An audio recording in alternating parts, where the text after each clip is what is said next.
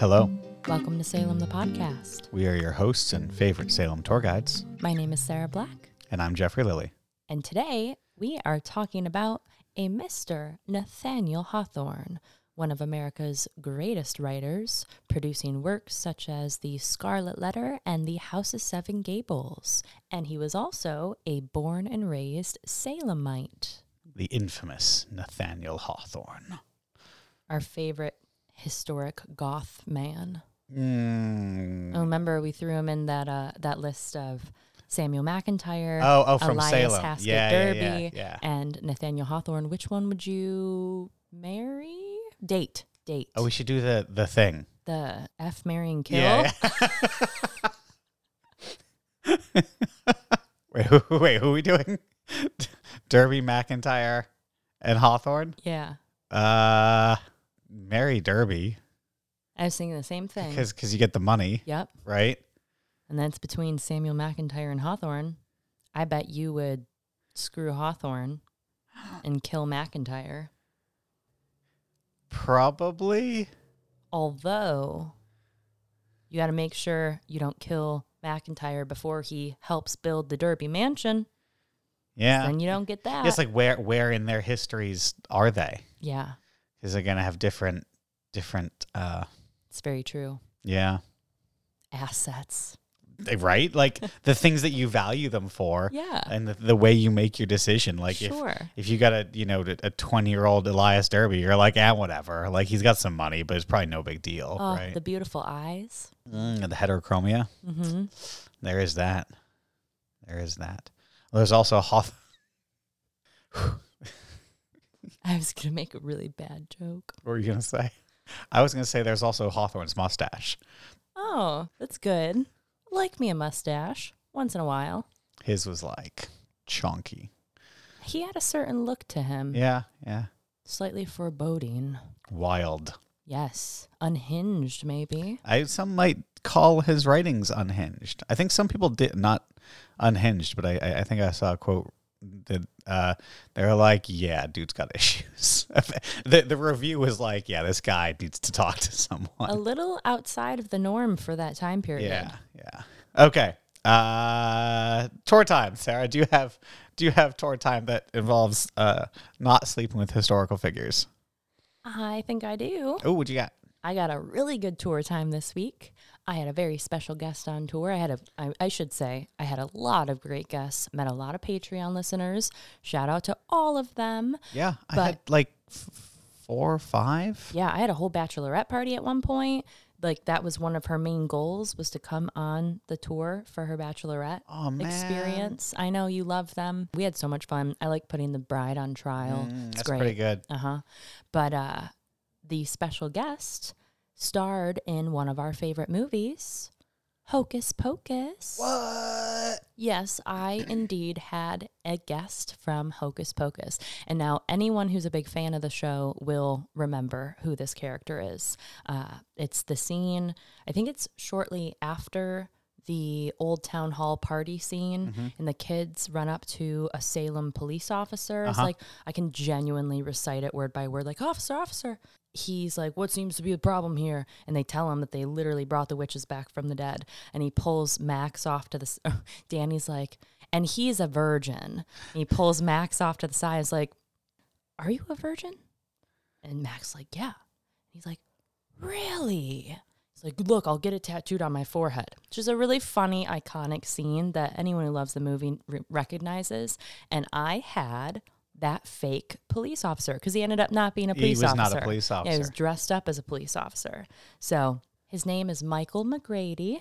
And he's still acting. He's doing a show down on the Cape right now for Netflix. Oh, cool. So he thought he'd pop up to Salem. His, his old stomping grounds. Um, Yeah, Well, well- so so did you? At, was he here? No. So I had seen the so I, I wanted to brush up on the scene Uh-huh. before I took him on tour and I made it a point to like look real close. Like, is this actually Salem? I And had heard that that scene was Salem, but I don't every think it time I is. look at it, I'm like, I don't think it is. I don't think it is.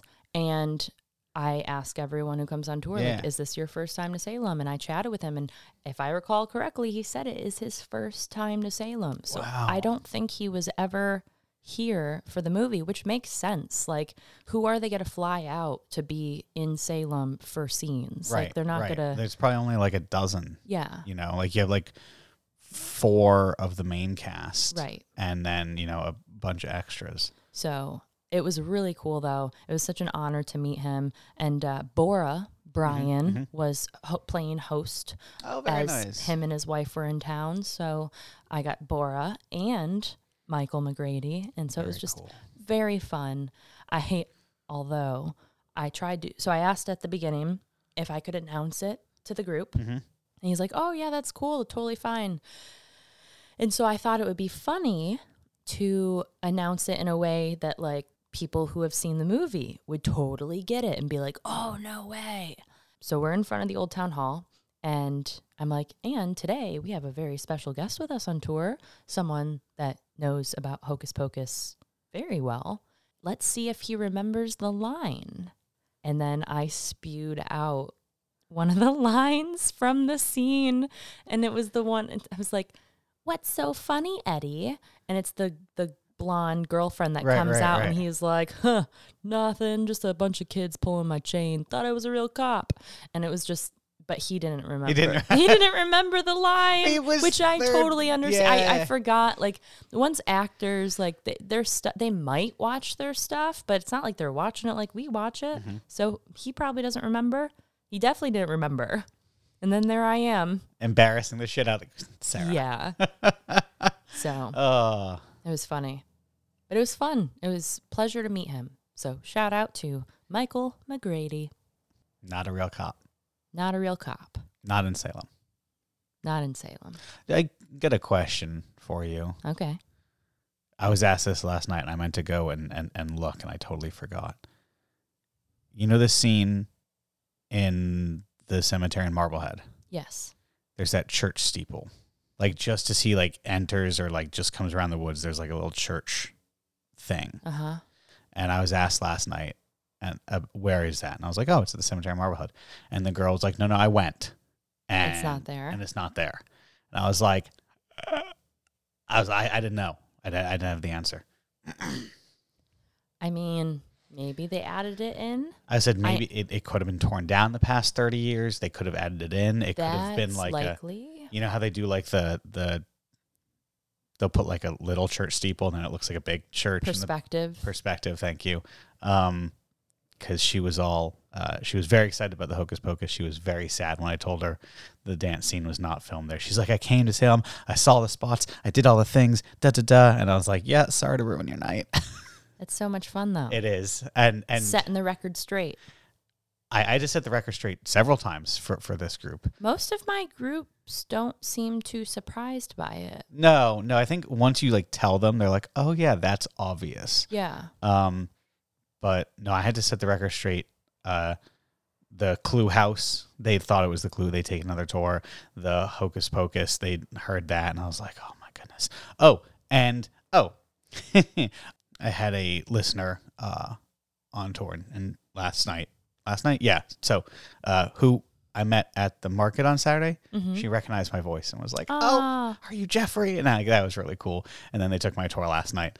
Um, but she was wearing the Tunnel Hunter shirt. Nice. And Solid. right. And I was like, Did you find any? She's like, No. but I heard another tour talking about them. And I had to tell my boyfriend that, like, what was going on, why it was a big deal, and how it wasn't true. And I was like, I had someone in the back of my tour the other day just casually drop the line, "Hey, I heard this yellow line's like 15 miles long." oh my gosh. So great. I love you guys. You're the best. Yeah, it's pretty great. But no, so I was setting the record straight a lot. But then she asked, she, she's like, okay, so you know like all this stuff. And I was like, I know all this stuff. And then she's like, where's this church steeple? And I was like, I don't know. I it wouldn't be surprising if they added it in or like you said it it was taken down. Yeah. I do know like if you watch that scene, there's at least one headstone that not real. Like as Mm-hmm. I think the one they're like initially leaning on or s- yeah. s- jumping off of. And there's like a big one in front too that's yeah, not real. Yeah. So they definitely added some stuff. Um, but I was gonna go back and like look at the scene and like I, I can when she told me like I pictured it in my head, but I can't recall like specifically. And then I was gonna maybe try and go down there and be like, and like line it up. yeah, yeah, we can do that. and be like, was Yeah, there we can- church here? we can do that when we go shoot our Hocus Pocus scene for the Patreons. Like next week, two weeks, Two weeks because Yeah. Jeffrey just went and got his haircut. okay? It, it. I'm sorry. He hasn't gotten the orange sweatpants. Get the orange sweatpants. We'll order those today. We will shave Have ice. everything else. Yes. and We will go recreate it. Yes. At least I know it's, we are behind on that. Our apologies. At least it's not cold and there's leaves on the trees. So yeah. Thank goodness. I think it'll add to the ambiance. yeah. Ambience. That's not a word. Just like Carnegie. Just like Carnegie. So that's some great tour time this week. Yeah. We also got some Patreon shout outs to make before we jump into the episode. First on the list today, we have Marissa with a with sparkling, sparkly Marissa. Marissa. Thank you, Marissa. She put the little sparkle emoji next to her name. Didn't know you could put emojis by your name. Neither did I. That's Mm. cool. I saw it and I was like, oh, it's like magic, Marissa. Magic Marissa. Thank you, Magic Marissa. And a double thank you to Casey and James Schumerhorn. Thank you, Casey and James. That is a mouthful. I gave that one to you. Finally, today we have Megan Fry. Megan Fry. Thank you, Megan. Appreciate all of you, our patrons.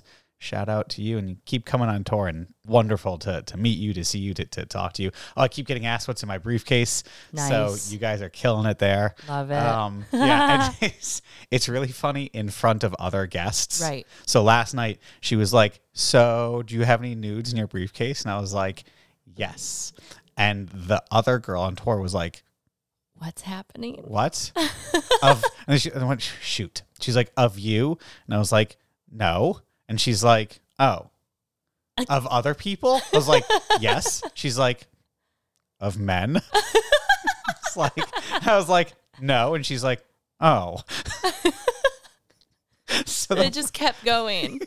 she was and and then I, I told the whole story and, and they loved it um but it's very funny because everyone else on tour has no idea Right. what's going on so funny. yeah, What yeah. a great inside joke. yeah I think. uh, can we not do it in october that's just uh we're just you know those like really long nightgowns, like the oversized t shirts? yeah Can we make some of those and then put we could just do it on a t-shirt Yeah, we that's don't, what we I'm don't s- have like yeah, a like, we don't- in just- place- just a regular t-shirt Or right? I mean, can you do that? Is that that's legal? yeah Yeah, oh my god like you can just put it on a It'd right just be walking chest out. i Why didn't we think of this before? okay fine uh, do we have a list i don't have a list on me okay we, that, that should be We'll add this to this week's to do list. Yeah, we- Top priority. yeah, we have an along with the admin. peg penguin stuff. Yeah, yeah. We we should have new merch for you guys next week. Fingers crossed. okay All right. And last, real quick updates before we get started. Arts Fest is coming up. If you are listening to this on its drop date, it'll be the following weekend. this coming weekend.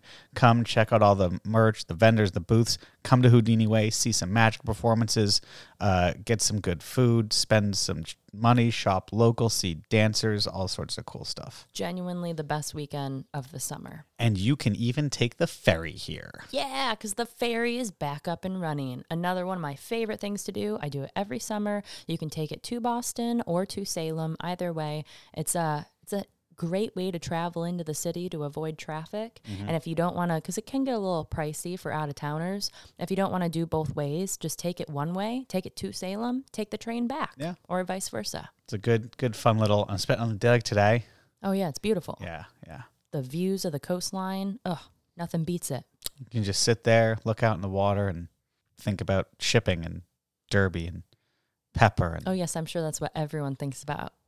think about murder. Think about Martha Brailsford. Aw, that's sad. yeah, I guess I took that one down a notch.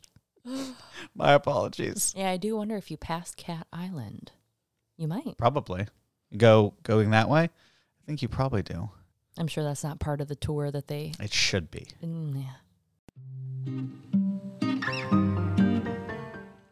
Okay, that's that. We're good. Speaking of morbid stuff and people, Nathaniel Hawthorne.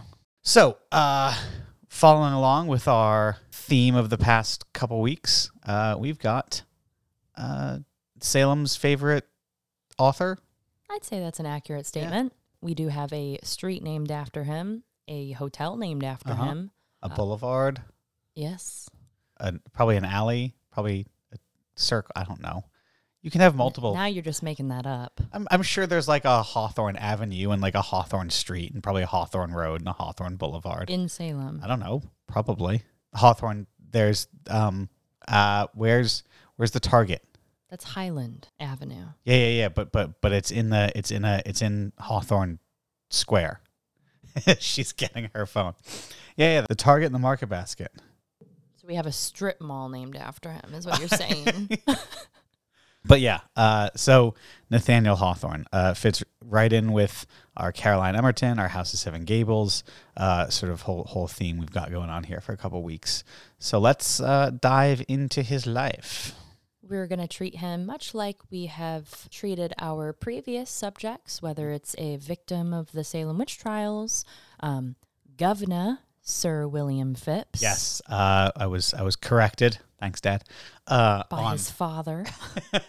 who uh, shout out to, to my dad uh, calls or or texts me or messages me pretty much after every episode with some tie-in uh, like something that uh, uh, he knew or remembered or learned or something different or whatever else so i was corrected yes, so it is technically pronounced, or the, the correct positioning of the title is Governor Sir William Phipps. yes But just like him, just like Bridget Bishop, Rebecca Nurse, just like Arthur Miller, Mm-hmm. we are going to kind of trace Nathaniel Hawthorne's life and talk about his ties to the Witch City.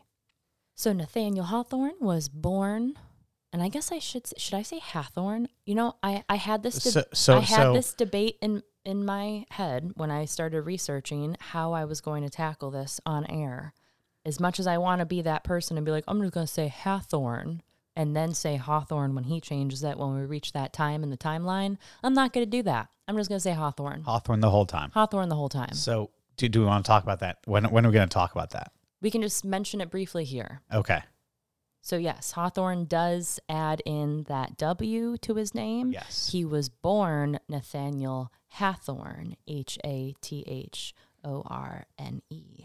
there is uh, the popular theory that he added it in uh, to distance himself from uh, some of his uh, relatives. Judge Hathorne of the Salem witch trials.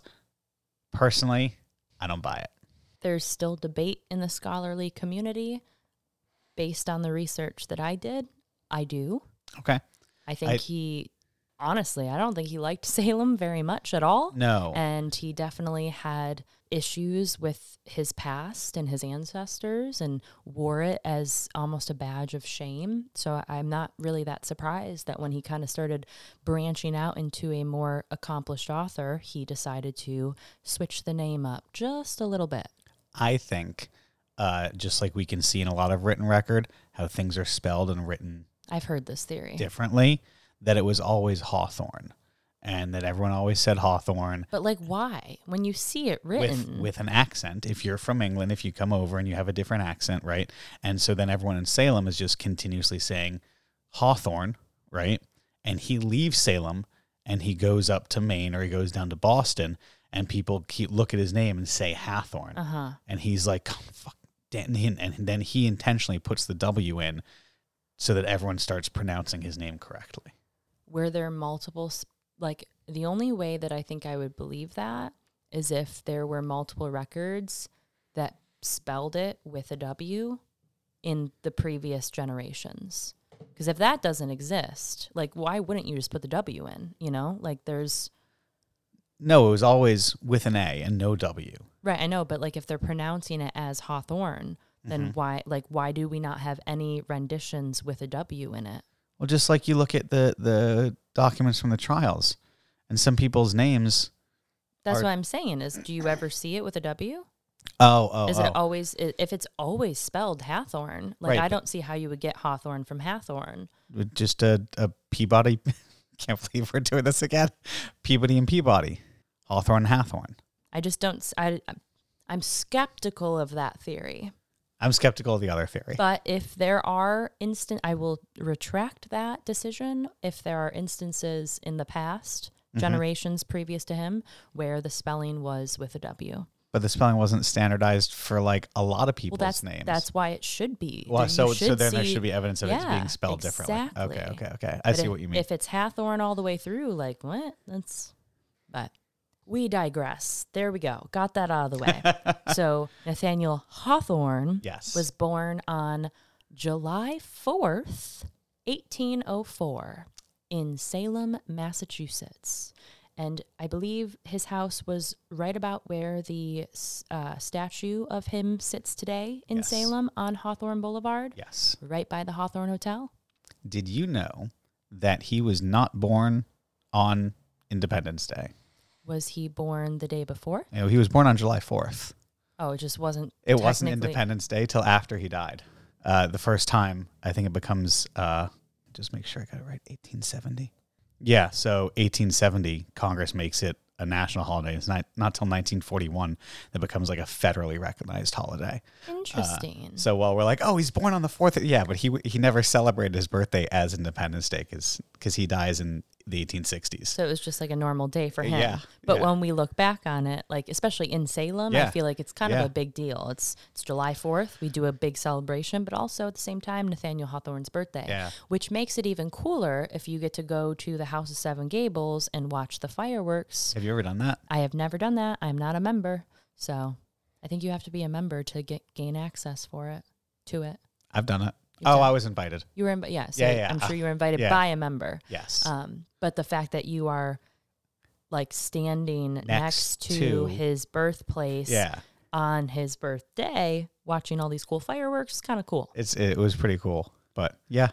Happy birthday. So yes, you can actually go see his birthplace. It still stands. It was saved by Caroline Emerton and moved to the grounds of the House of Seven Gables. Mm-hmm. So it is now part of the House of Seven Gables complex. And if you listen to our previous episode, our interview with David Moffat, he mentioned that that happened to be the most haunted spot in the campus. Or so they claimed. Yes, that was such a great interview. That was that was wonderful. If you haven't listened to it, go back.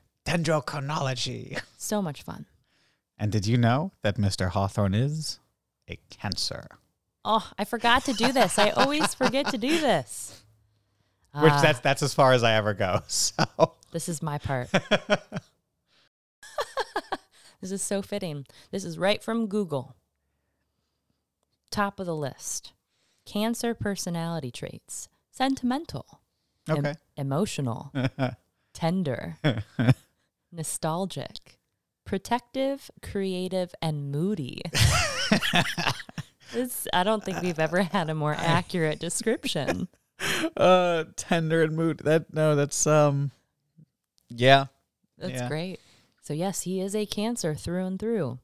So, before we move forward with his life, let's talk a little bit about where Salem was in 1804 when he was born. What world is he being born into? The great age of sail. Like, literally right in the middle of it. We are a generation past the Revolutionary War. We are in Salem's great age of sail. It is a prosperous port city. Derby's been dead for five years. Uh, his house is probably torn down or No, his mansion is still there. 1799. The town hall goes up in 1815. When when does the man? I think it comes down in like 1813 or Okay, 14. okay. It stands for a while. So the mansion is still there, but the Gardner Pingree house was built in 1804. ah, so it shares a birthday with Nathaniel. Yes, which I always found weird because it's like this gorgeous, huge, like three story Federalist style building, and if you stand in front of it, and old Main Street's in your way, but you could have s- probably seen uh, Hawthorne's house. That's cool. The PEM, or I should say the East India Marine Society, the precursor to the Peabody Essex Museum, was established just a few years prior in 1799. Uh, Samuel McIntyre was alive Mm-hmm. and well. So was Reverend William Bentley, the gentleman who we talked our about our historian. We should probably do like a whole episode Yeah. on him, the guy that wrote the diary And then also Reverend Thomas Barnard, which until this day I was getting those two mixed up. He's the one that kind of talked Colonel Leslie down at Leslie's retreat. Yes. So both of these people are existing at the same time. Also alive is future wealthy merchant and Caroline Emerton's grandfather, John Bertram, Ah. who was nine years old at the time of Hawthorne's birth. Isn't it so weird to think about all these people like Li- walking, Living in, in the same, yeah. yeah, walking the streets of Salem at the same time? Like a, a little baby Hawthorne could have passed by an older Samuel McIntyre, John Bertram, and Nathaniel may have like Cross paths, yeah. It's so Yeah. cool. Crazy. Crazy.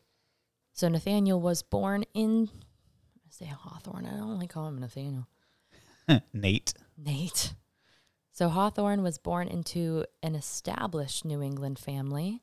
His great great great grandfather was William Hathorne, the first in his line to settle in the colonies. He had originally come over from England on, from what I could tell, the first Winthrop fleet. 1830. I, I think I saw somewhere on the Arabella Yep. self, so he's listed on the on the crew manifest uh, for that.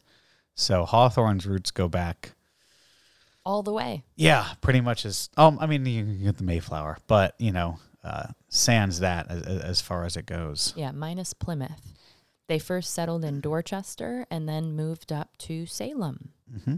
Now, his ancestor William went on to become a successful merchant in Salem's early trade, as well as a magistrate of Salem's highest court. It's in in their blood. Yep. He served as assistant to the governor and captain of the Salem Military Company. He also served in King Philip's War and was later promoted to major. And then his son is the infamous Judge Hathorne, which makes him the great great grandfather of Nathaniel Hawthorne. And of course, he is buried in the Charter Street burying point or the Charter Street Cemetery, so we can uh, go and see his his headstone. Might we also note that both of these guys were Puritans? Yes. And staunch ones at that. William, in particular, was known for his very ill treatment of Quakers. He would have them whipped, banished, and imprisoned, as was customary of the day. And of course, we know that his son takes that sternness with him into the Salem witch trials. Ah, religious freedom. So I think for most of our topics, when we really focus in on one individual person, we tend to trace their history back a little bit. But I think in Hawthorne's case in particular, it had such a direct impact on how he sees the world Yeah. and his writings that it is like of super important note. And then we also have his father, who we've talked about before. Ah, yes, with the elephant. with the elephant. Uh, and I think we, we made a joke in the elephant episode that it's kind of funny how Hawthorne writes about uh, the Gables and Puritan New England and Scarlet Letter, and he clearly uses his lineage, you know, several generations back to inspire him. And yet we don't see, uh, you know, ship pirate adventures with, with elephants, um, which is a little sad. I am not so surprised by that because he loses his father at such a young age. I was I was gonna say he was f- four. Yeah, so I, I think So that he might didn't- have been some of where that resistance comes from. His father dies uh, of yellow fever uh, and not even at home, far, far away. Uh, but he was also a member of the East India Marine Society. Uh, so he, Salem s- got its hooks in Hawthorne in, in all sorts of different ways. But I think losing his father, you're right, probably did a definitely um, had an effect on him. And we know his mother later dies, and he sort of recounts that as some of his the, some of the darkest times in his life. So he clearly uh, had a had a significant attachment to his parents. After being made a widow, his mother, Elizabeth, had to depend on uh, local relatives to kind of keep the family afloat. I think this is where Hawthorne really, I mean, back then, family had a very different, I think, a slightly different Mm-hmm. meaning than we have today. Uh, you got larger families, you are very dependent on them for survival and for prosperity. I mean, the ter- it takes a village. Exactly. So this is definitely one of those cases where he is just constantly surrounded by family.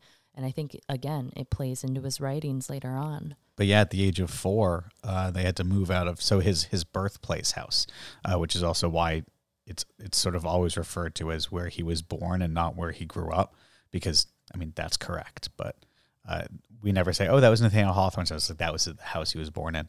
Uh, so at the age of four, he has to move with his mom and his two sisters into his uncle's house, and uh, that's where he grows up. But then in 1816, so at the age of 12, he moves up to Maine, um, living up there in Raymond, Raymond, Maine.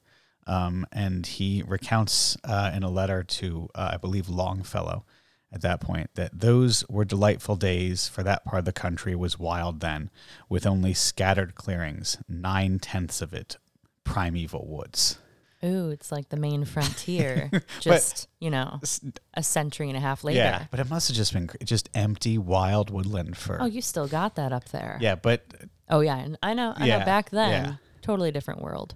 but that's also one of the reasons that he goes to university up there uh, because it is it's probably within half an hour 45 minutes of where his family had been living and where he goes to, to college a few years later I didn't know Bodwin. Bodwin. Am I saying that right? Bodwin? i think it's just bodwin Bodwin. Bodwin. Bodwin. bodwin Bodwin. yeah I didn't realize that was in Maine. yeah, Ah. I just assumed it was Boston. yeah. no no no it, it, it's it's up in maine yeah, yeah i think it's next to lewiston Interesting.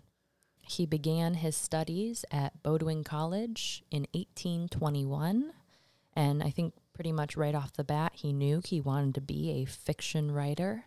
And it was here he made lifelong friends, including Henry Wadsworth Longfellow and future president Franklin Pierce. yeah Imagine like just going to college with, with a future president. it loads of people have done it right I know, but Like, it's so weird. I thought about it, and uh, obviously every president, but then it's uh, forty years later, right? And you're like, wait, hold, who's running? right? Like I, I knew that. he was my beer pong player once. I'm partner. like, oh my god, that guy. So funny. Like, It's weird. It's just like a yeah, yeah. And I wonder if they knew, right? Like, um, like where they voted most likely to become president. well, have you have you seen uh, the West Wing? No. Okay, you should watch the West Wing. Phenomenal television. Okay. um, there's some flashbacks of uh, Jed Bartlett, who is the president at his time at like some private schools and some college, and they very much make it seem as though he's standoutish, right? Like he is a sort of more independent thinker. He's fighting for the little guy, right? And obviously it's television, so it's so it's written in. But I, that always made me think like when you met whoever when they were 20, 21, did you have an inkling that you're like, shit, like that guy. I don't know. Always something to think about. But yeah, so he meets his his buddy Franklin Pierce, and of course they're going to university with Longfellow. Like that's just again, it's like walking around Salem, right? You're, here are these the, these people. And I guess we can look at it in this way who can afford to go to a university and who is going to be like what are those people going to be doing after university usually Mm-hmm. some pretty successful amazing things so i guess it's no surprise that he met at least one or two people along the way that would become equally successful Although he he also uh, so you're gonna say he graduates in in nineteen. Nope, that's the wrong word. 1825 Yeah, and uh, he he recounts at one point how he was like kind of a shitty student. he was like, "Meh, I, what- I was I was an idle student." he was a slightly rebellious Yeah, individual yeah. Got a quote: "Choosing to nurse my own fancies, then dig into Greek roots." And numbered among learned Thebians, i love that so much which which stands to uh, what uh, David told us last week, how they used to sneak alcohol in mm-hmm uh, in in their lamp oils, Yup. and he was just like a raging alcoholic. Oh, go go Nate! You Love got to that. nurse those mood swings somehow. Yeah, yeah. So after graduating, he returned south to his mother's home in Salem. Now, again, he knew that he wanted to be a writer in college and he was ready to pursue this full force as soon as he graduated. So Yeah. he spent the next decade or so living in, quote, relative seclusion, reading, writing, and mastering his craft. It is uh, soon after he leaves that he uh, publishes his first work in 1828. Uh, and what I kind of love about this um, is it doesn't sell well. He doesn't like it, but it is self published. And it's published anonymously. Yeah. Uh, but like going back and reading it, it sort of reminded me of even you know, Nathaniel Hawthorne is one that, you know, world renowned, you know, but his first bit of work, he still had to self publish, Of course, everyone's So- got to start somewhere. right? And it was, it's, Same it's thing with Arthur Miller. Remember his first thing? Exactly. And it's no different than Arthur Miller or someone today who's like, oh, I self published on Amazon. And I think a lot of times there's like a tone of, They just produced this amazing work and it was picked up and yeah, yeah. they found instant fame and instant no, it fortune. Oh. takes, yeah, no, it takes grit, takes determination, takes time. takes moodiness. So that self-publishing uh, to to pay for the printing, he had to dish out about a hundred dollars, which roughly equates to thirty two hundred in today's money. So that's a pretty big chunk of change. And as you said, it wasn't really well received. Yeah. Got to start somewhere. But it was based on his experiences at Bodwin and was met with somewhat positive reviews, just wasn't a very big commercial success. And I did read that he burned, reportedly burned the unsold copies. Oh. I did find one online. It looks like it's selling for more than most of his other novels because it is such a rarity. There is only, you know, a select out there, if any at this point. But It's like, uh, oh shit, it's gone. Uh, but that one was selling for fifty thousand dollars. it's like Poe's Man, Man, Mansfield. Poe Poe had a, a, a, a his first published piece of work was under a pen name and didn't sell well, and there's like ten copies out there, and I I, I think Mansfield wrong. I'm not going to Google it, but just like that, it's it's a uh, the rarity of it, the, the scarcity of it makes it valuable. But moving on from that, so uh, also side note. Um, doing a lot of the, the research for this, there's a lot of bits in his life that are pretty significantly highlighted. Uh, but in a lot of the bios and bi- biographical essays and whatnot, it doesn't seem to mention what he was doing in 1830. And I had to go back uh, to some other research that we'd done for the Captain White murder. Because remember, he was reporting on that. Oh yes, and he would have been twenty six at that point. So Mm-hmm. or twenty five actually. Imagine twenty five year old writer, romantic writer, Uh huh. living in Salem, Yep. and this man, prominent merchant, gets offed gruesomely. and there's the murder trial and Daniel Webster comes up and the whole nine. So he was working for the Salem News uh, at that point. Also in 1830, he published a short story called The Hollow of the Three Hills in the Salem Gazette, which also is the Salem News. Yes. precursor Sorry. to the Salem News. The Hollow of the Three Hills. Did you read this one? No, I skimmed this one. it sounds It's, I believe it would be considered his first mention of a witch. Dude loved to write about witches. that Like, and I get it with his ancestor being involved in the trials, but damn. it's a little little self. I don't want to say self-loathing, but like Oh, for sure. A- yeah, a bit. yeah. Also, I guess it is kind of like a flashy topic, right? It's exciting. Who doesn't want to read about witches? But basically, this woman leaves her home, leaves her family. She's feeling disenchanted and she seeks out this old crone of an actual witch.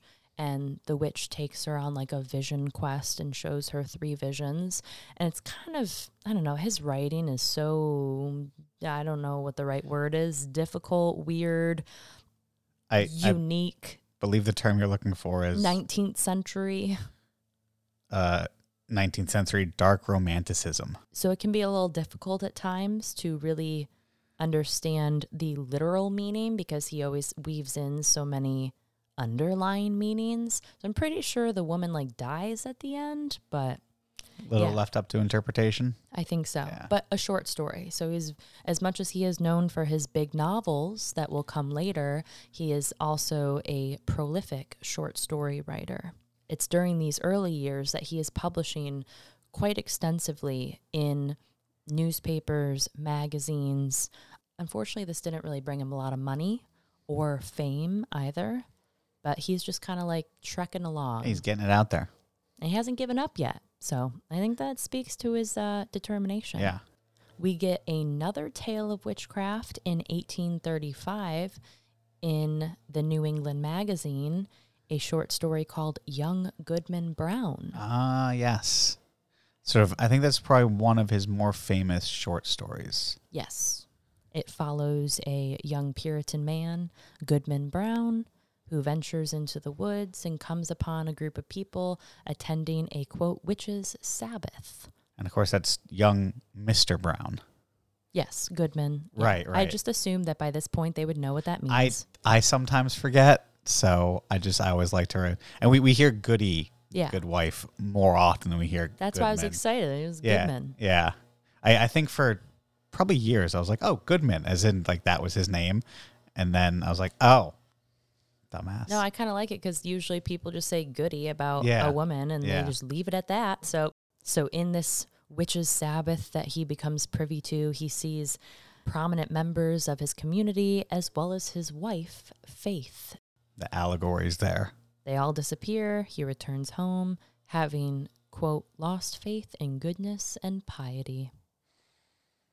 when you get to peek behind the mask, those who you hold in higher esteem fall from grace.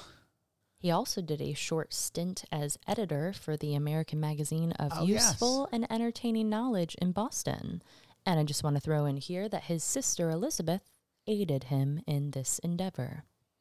Unpublished and uncredited, I assume? Of course. Of course. Much like his wife later on. Mhm. But if we fast forward a couple years to 1838, he publishes Twice Told Tales, a collection of 18 short stories, and I'd say probably his most well known collection to A date. coll- uh, by, by far, yeah. Um, so it's just a collection of short stories that he'd been uh, publishing and sort of republished and, and gotten out there, um, full of full of strange tales, twice told tales.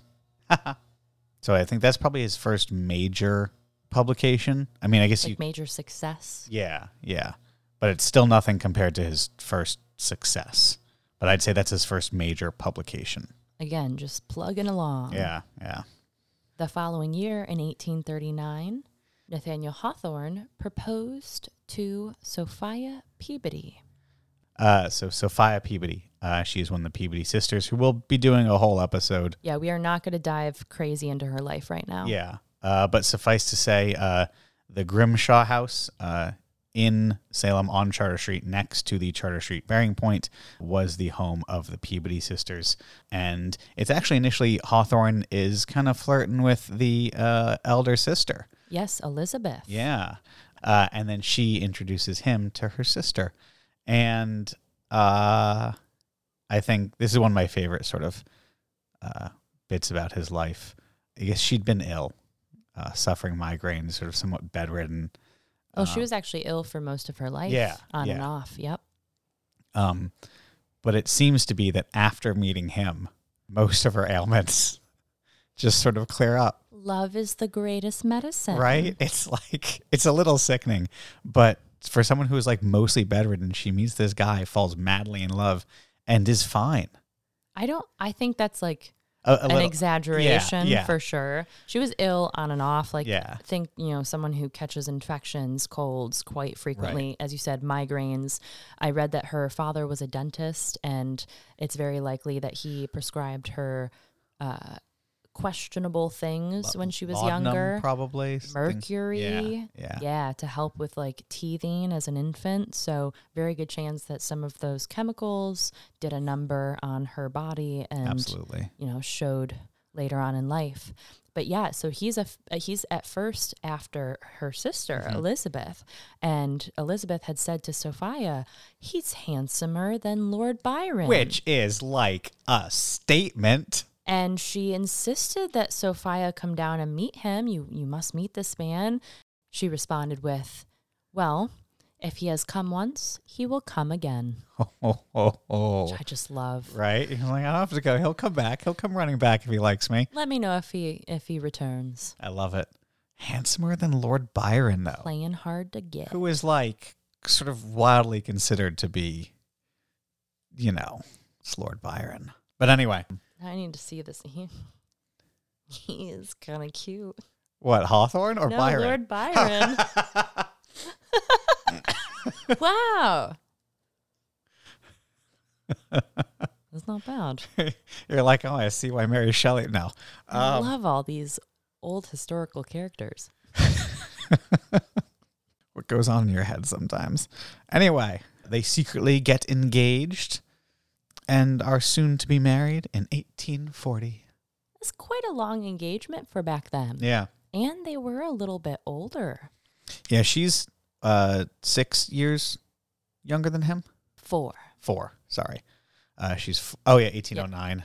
1808. I can, I'm not looking at it. I am can't count. Uh, Did you say he married her in 1840? oh, 42. Sorry. So they get engaged, and during this time, Hawthorne seems to be bouncing around once again. He worked briefly as a measurer at the Boston Customs House and published a little bit here and there. And then in 1841, he went over to Brook Farm Community.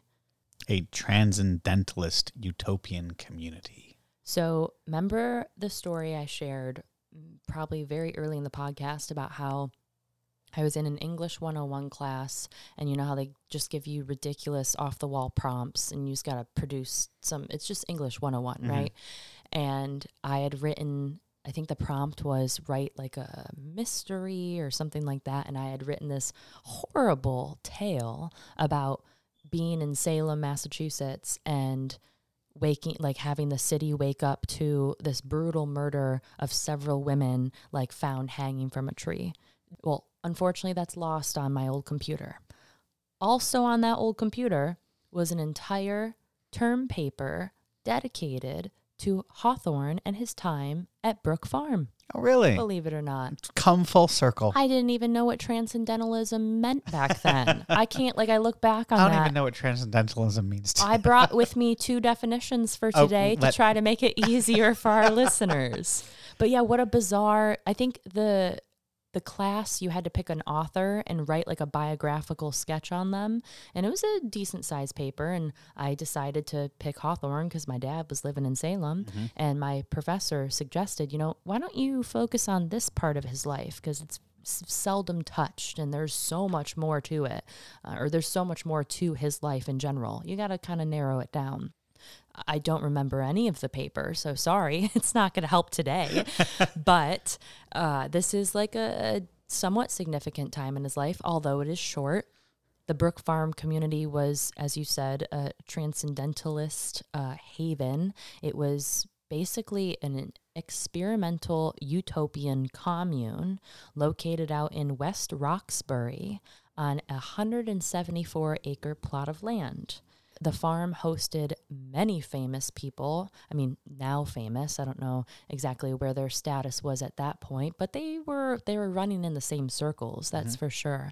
Uh, people like Charles Dana, Ralph Waldo Emerson, Bronson Alcott, which is uh, Louisa Louisa, May's father, um, Margaret Fuller, Theodore Parker, and Elizabeth Peabody. Oh, the elder sister. hmm According to the Articles of Agreement, quote, Brook Farm was to combine the thinker and the worker to guarantee the greatest mental freedom and to prepare a society of liberal, cultivated persons whose relations with each other would permit a more wholesome and simpler life than could be led amid the pressure of comedi- competitive institutions. So basically, people living in harmony, Bunch of socialists. a bunch of socialists But Just it- it- trying to live in peace. But it was. Uh, I do want to give it a definition. Yeah, transcendentalism. Yeah. Um, basically, it's the idea of transcending, embracing idealism and nature while rejecting materialism. My favorite quote was from uh, ushistory.org. Transcendentalism is a very formal word that describes a very simple idea. People, men and women, equally have knowledge about themselves and the world around them that transcends or goes beyond what they can see, hear, taste, touch, or feel. Henry David Thoreau and Emerson were figureheads in the movement. Involves a lot of lakes and walking and cabins. but it's it's it's an interesting uh, concept, and I, I've always appreciated it, its movement in sort of the undercurrent of American history. Um, it's definitely sort of like an independent, liberal, free thinking, um, but also community driven. And sustainability driven, Yeah. I don't know if they necessarily, No, that's that's the word we'd use today. if Yeah. they, yeah, and everyone's equal everyone works together everyone's opinion matters every everything is uh, linked everything you know we succeed together we fail together it's it's a very uh, progressive concept But Hawthorne's only there for about six months and would later give some not so rosy recountings of his experiences yeah i think he sort of fell out with the transcendentalism ideology in uh, in the Blithedale romance. So Yeah. he does publish a book later on, several years later, about kind of being disenchanted with uh, his time at the farm and it's soon after that i say soon where are we 18 yeah uh, soon after that just after his 38th birthday where he marries the love of his one of the loves of his life the loves the love of his life uh, sophia peabody on July 9th, 1842, in a bookstore located at 13 West Street, Boston. I Where- thought that was so cute. where else right A bookstore. Um, it's almost immediately that they moved to the Old Manse in Concord. Uh, so that is a historical building. You can go and see that as well. You can go to Concord. You can tour that. Uh, I have a friend who says it is very haunted, uh, and Ooh. you will always see uh, something there. The, the Old Manse is like his favorite haunted, haunted, haunted place. That's cool. So um, if you're in Concord, you, you can check that out. They stayed there for about three years and they had a very loving relationship. He wrote to his sister shortly after their arrival We are as happy as people can be without making themselves ridiculous and might even be happier. But as a matter of taste, we choose to stop short at this point. so cute. mm, little little. It sounds like like PDA, right? You're like, oh, we Yeah. could just be all over each other, but for the sake of public, per- we're, Uh-huh. we're not. We won't lose our heads. Yeah, he called her his dove, which I always thought was kind of cute, Aw. and uh, she regards him just as highly. oh, certainly. Yeah, On their first wedding anniversary, he wrote to Sophia, We were never so happy as now, never such wide capacity for happiness. Yet, overflowing with all that the day and every moment brings us. Methinks this birthday of our married life is like a cape, which we have now doubled, and find a more infinite ocean of love stretching out before us. no, So sweet. it is. Imagine like being Imagine married. to- giving these, getting these love notes. Yeah, yeah. And of course, they're letters a lot of Yeah. times. Like a lot of what we have, uh, the records is, is letters because, well, that's correspondence. You Today, you'd be like, oh, let's dig through someone's text messages. Right. And you're not going to find um, You're not going to find that. yeah. the the underlying concept might be the same, but the heartfelt expression is probably a little different. I'm sure it is in most of our cases. They went on to have three children Una in 1844, son Julian was born in 1846, and Rose in 1851. Some quotes about his kids. Did you see those? Hit me. So he writes of his first kid, Una, first kid, uh, first child, whatever. I find it a very sober and serious kind of happiness that springs from the birth of a child. There is no escaping it any longer. I have business on earth now and must look about it nope, and must look about me for the means of doing it. Which is very cute.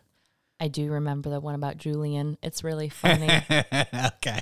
So the next one, the first one I think is great. He's like, I have a child, and like life has meaning, like I I need to build this world for that child. And the next one and this is this is so uh very uh first, second, third kid here, right? The second one he's writing to his his sister. A small I had to look up what this word was. It's so funny. Can you say the word? Yes, as long as I don't laugh.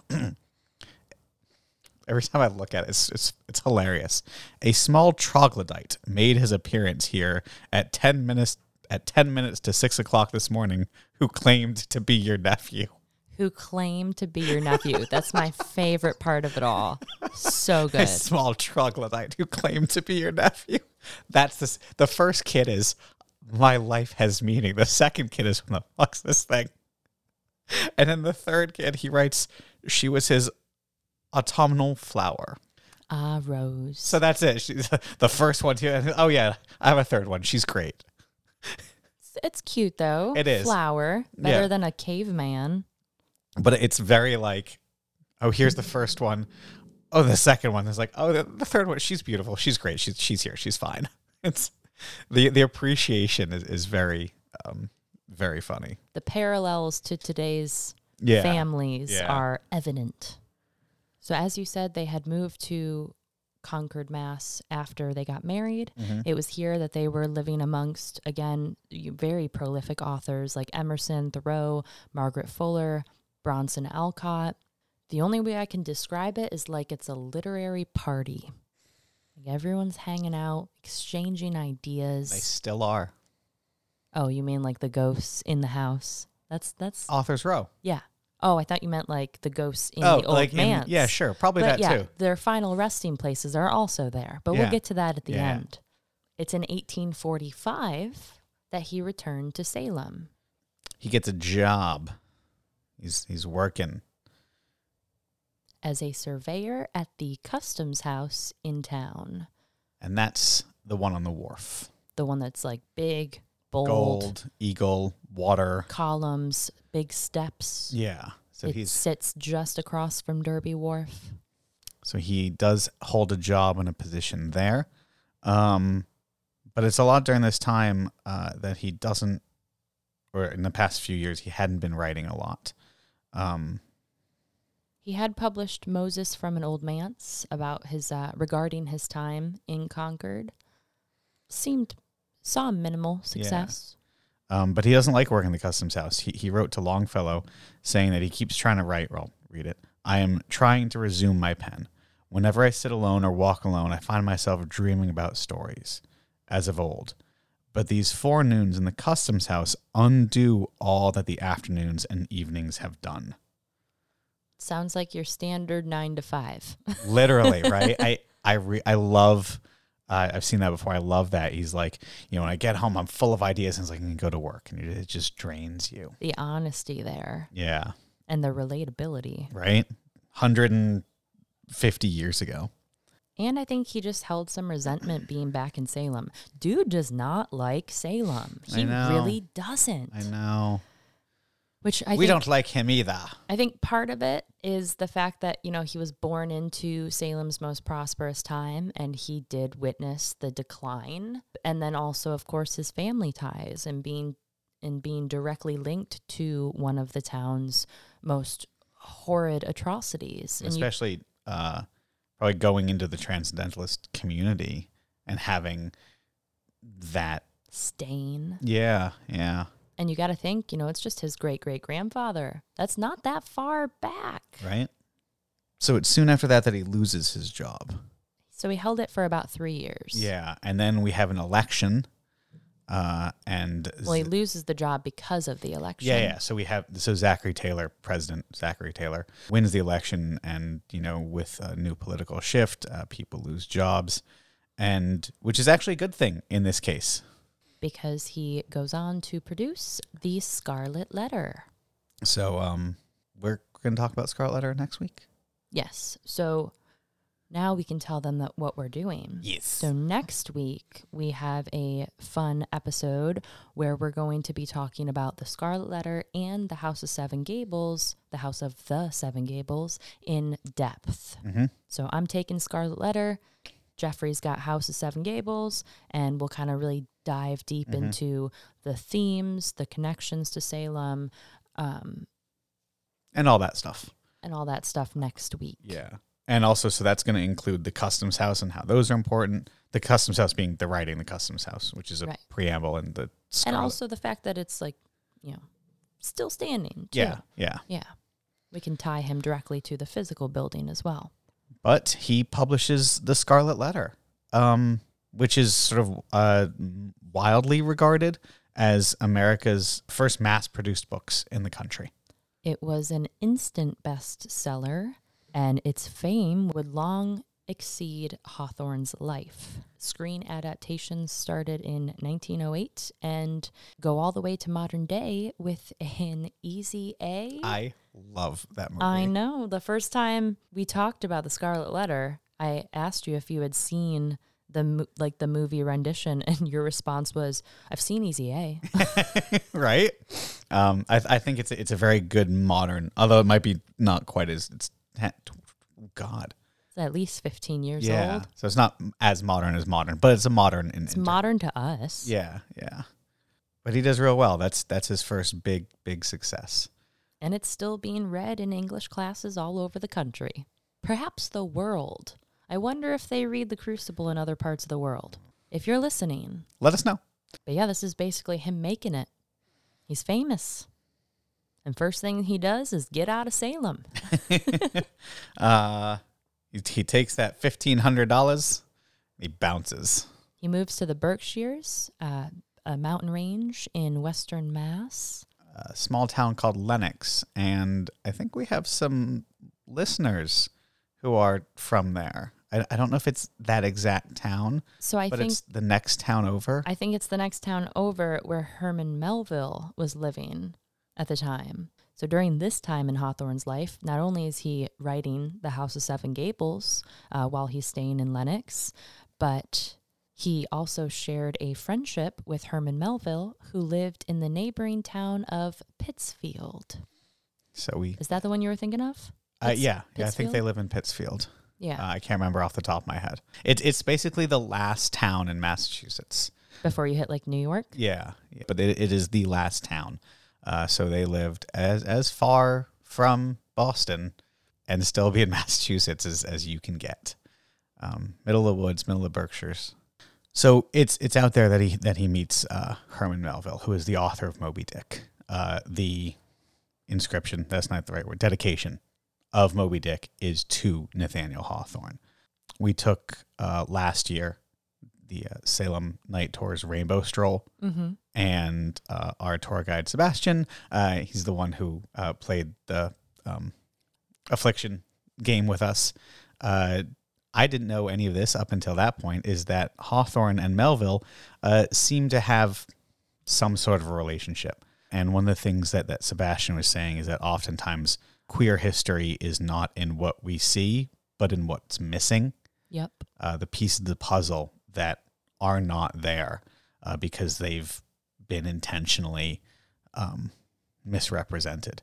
Uh, and we know that Melville does have uh, some uh, queer coding in Moby Dick. I believe it's the captain, and the first mate, uh, who uh, share a bunk and wake up sort of wrapped in each other's arms. And that's met with a lot of pushback uh, when it's first published.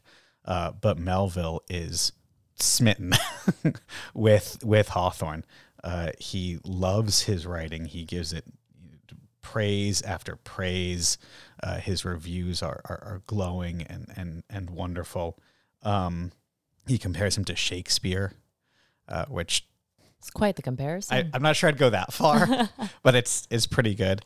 Uh, there's uh, one quote from Melville: "No man can read a fine author and relish him to his very bones while he reads, without subsequently fancying to himself some ideal image of that man in his mind. There is no man in whom humor and love are developed in the high form called genius. No such man can exist without also possessing, as the indispensable comple- complement of these, a great deep intellect which drops down to the universe like a plummet. Or love and humor are the only eyes through which such an intellect views this world. The great beauty in such a mind is but the product of its strength. Watch out, Sophia. It is there's there's there's praise, and it is, um, it's not just praise, it's admiration. yeah, yeah. And I'm glad that you brought this up because, FYI, the Rainbow Stroll is coming back to Salem this year. Uh, you will be able to hop on. Remember, it's the Salem Night Tour. They're the ones that do the Rainbow Stroll. It's a specific tour, it's not every night. I believe it's Saturday and Sundays in June, and then also by appointment throughout the rest of the summer. It was one of the most illuminating tours I've ever taken in Salem. So and uh, it was nice to i didn't know any and there's melville really has it hard that's hard- has it Jeffrey. I don't- that's not you what I meant to had say. Say that. he's fallen hard uh there's another line or so i'll read one or two more my dear hawthorne the atmospheric skeptics steal into me now and make me doubtful of my sandy in writing you thus but believe me i am not mad most noble festus but truth is ever incoherent and when the big hearts strike together, the concussion is a little stunning. I can't stop yet. If the world was entirely made up of magicians, I'll tell you what I should do. I should have a paper mill established at the end of the house and so have an endless ribbon of foot sculpts rolling upon my desk. And upon the endless ribbon, I should write a thousand, a million, a billion thoughts, all under the form of a letter to you. Whoa, dude. 19 pages front and back. Just kidding. It's a friend's reference. So, um, I think it was 17 pages, actually.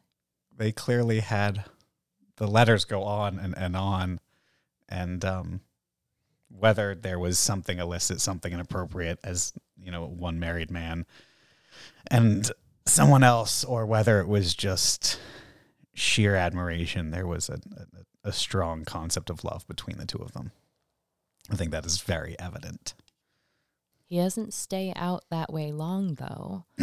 I no he, he ends up hating it was to say, why'd you laugh?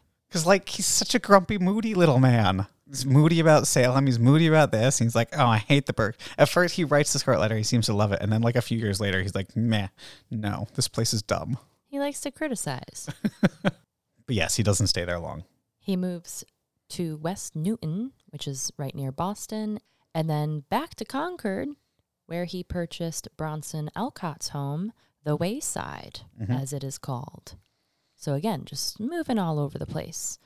He never really has like a strong sense of home, I think. Maybe out of all the spots, it would be Concord. But, Yeah, he does keep going back to Concord. Um, And he only goes back to Salem when he has to. yeah, he doesn't really go back to them. He doesn't really go back to Maine. He doesn't really go back to the Berkshires. But co- I'd say Concord. That's like the closest we can Mhm. get him to home base. It's soon after that that he writes the Life of Franklin Pierce. It's a campaign biography uh, for his college friend, Franklin Pierce. Remember, this is his time to shine now. Yeah. So we are. He writes it in fifty-two, and the elections in fifty-three. Uh, so it is a run up to the campaign. Uh, And Pierce wins. yeah.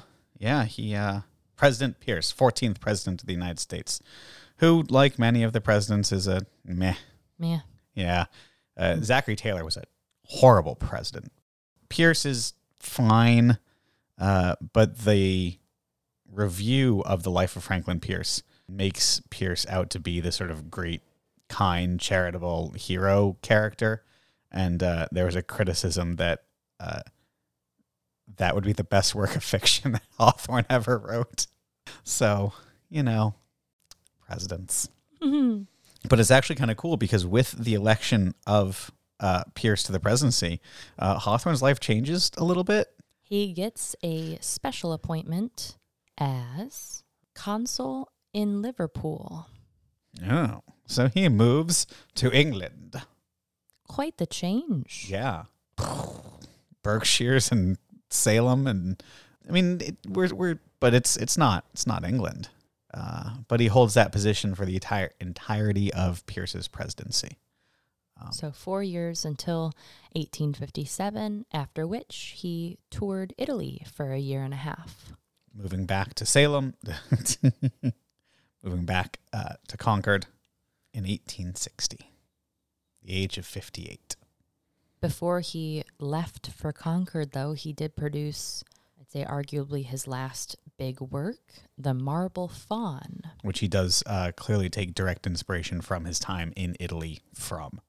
Right? I said that right? I think so. I don't think so, actually, but I think they understood it just fine. Okay. um, it's also over there that he grows his mustache. Ah, that's when the stash comes in. Yeah, I would yeah. think it had came in earlier. Yeah, little trip to Europe, get little little scruffling and that, that little, you know, uh, whatever. Sophia Hey, sweetie. Or Herman. or Herman. and he kind of sees like a, a just a decline In his in his health. in his later years. Um, not much writing. I mean, he tries, but it's lacking inspiration. Yeah, so he moves back. He's done with his time, and his his life is is on a on a decline. He does take ill, and um, unfortunately, passes away. I don't know how accurate this is, but I saw somewhere that he started compulsively writing the number 64 on scraps of paper. I'd never. Okay, I didn't. I didn't- I thought it sounded like too outrageous and almost like history is twenty twenty. Like some, we know he dies in eighteen sixty four, so like we're transposing that on his final years. But Also, self fulfilling prophecies are a thing, true, right? If he just kept writing, then he died, and he's like, "Well, that's it. Now I need to go because." Um, uh, oh, because I wrote on these scraps of paper sixty four, and I must abide by my own he's Hoffman. scribblings. Yeah. what? I mean, maybe. But yeah, there was just something I came across that I thought, oh, that's so eerie. That's totally something someone would write, like, you know, later on down Mm-hmm. the line. Like, he was this tortured author, was tormented by all of his dark themes and His morbid, romantic, whatever. complaining. Yeah. On the It starts customs raining. house and the cobwebs. Nah. God, I hate him. I don't. But like you've been going to customs, you're like you had to It's work. gorgeous. You were forced to work here. But Stop. again, I think a lot of his I think a lot of his bitterness comes from the fact that he was born into the beautiful, prosperous, bustling Salem, Mm-hmm. and when he gets that job at the customs house, it's not that anymore. Not No, even no. close. It's it's it's true. so who knows? That that's just my speculation. But yeah, he uh, he passes away in his sleep, um, not amongst his family, but amongst his friend Franklin Pierce. Which I think is cute's not the right word, but quaint.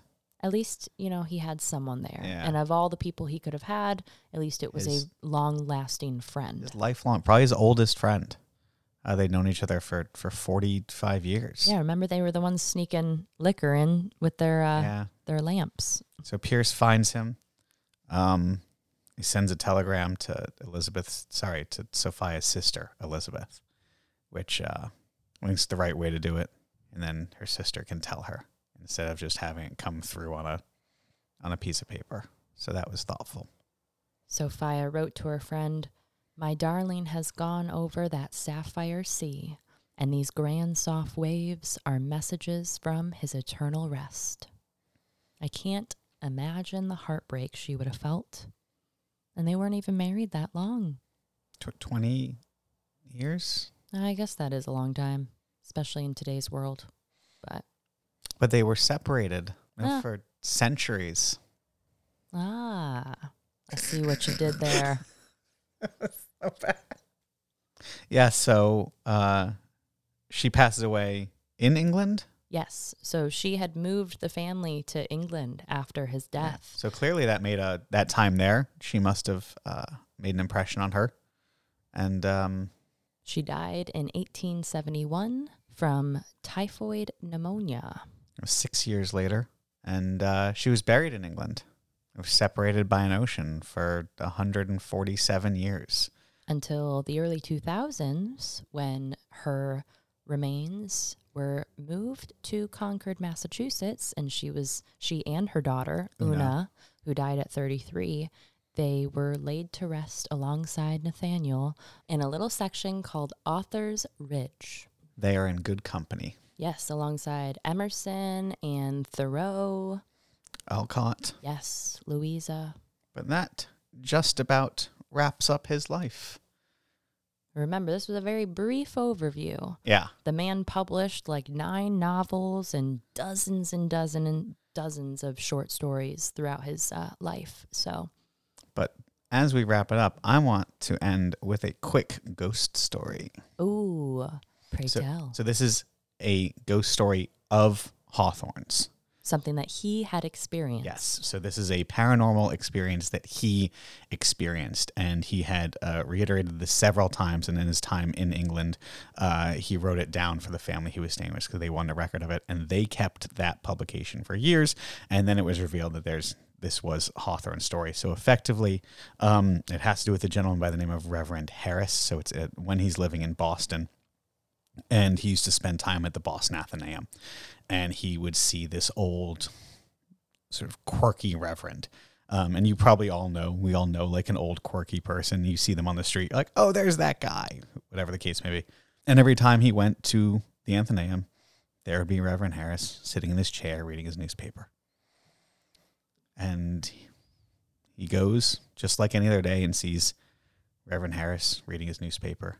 And that evening, he talks to a friend of his, and I go, Did you hear the news? Old Reverend Harris passed away. Hawthorne's like, Oh, don't be foolish. I saw the man earlier today at the Athenaeum. And like, you couldn't have. He's He died last night. And Hawthorne's like, Well, that's just ridiculous. And he goes to the Athenaeum the next day and sees none other than He saw him the next day. sees Reverend Harris reading the newspaper that would have contained his obituary. You're telling what? And Hawthorne's like, this is ridiculous. There's no way this man's dead. He's like, I saw, and he goes back to his friend. He's like, I saw him. And he's like, no, no. He checked the obituaries. He saw Reverend Harris. He saw the name in the newspaper. And for months and months and months afterwards, Hawthorne recounted seeing old Reverend Harris sitting in his chair in the Boston Athenaeum. He never recounted seeing the old man enter or seeing the old man leave but oftentimes he was sitting there, he'd look up and there'd be the old man sitting in his chair reading his paper. Ugh, I just got chills. So that is, I thought it was going to be like one and done, No, not he- he he continuously. saw him over and over and over, Zach Baggins would be freaking out. right? I, I think he reported that he oftentimes thought that he should go over and question Mm-hmm. the spirit, but then he'd like think to himself, what would everyone think? If I'm just talking If to I'm- myself. Exactly. I think getting knowledge from a ghost would be more significant, but that's my own opinion. hmm Wow, that's neat. So, if you find yourself in the Boston Athenaeum, look for a Reverend Harris. Sitting in a chair reading his newspaper. All right, guys, that pretty much wraps us up for the day. Thank you so much for tuning in. Remember to like, subscribe, leave us a review, follow us on all the socials. We are at Salem the Pod, and send us an email at hello at salemthepodcast.com. And if you come to Salem, check us out on tour. Book a tour with me, Better Than Fiction Tours, Salem, or with Sarah at Bewitched Tours. But with that, thanks for listening. See you later.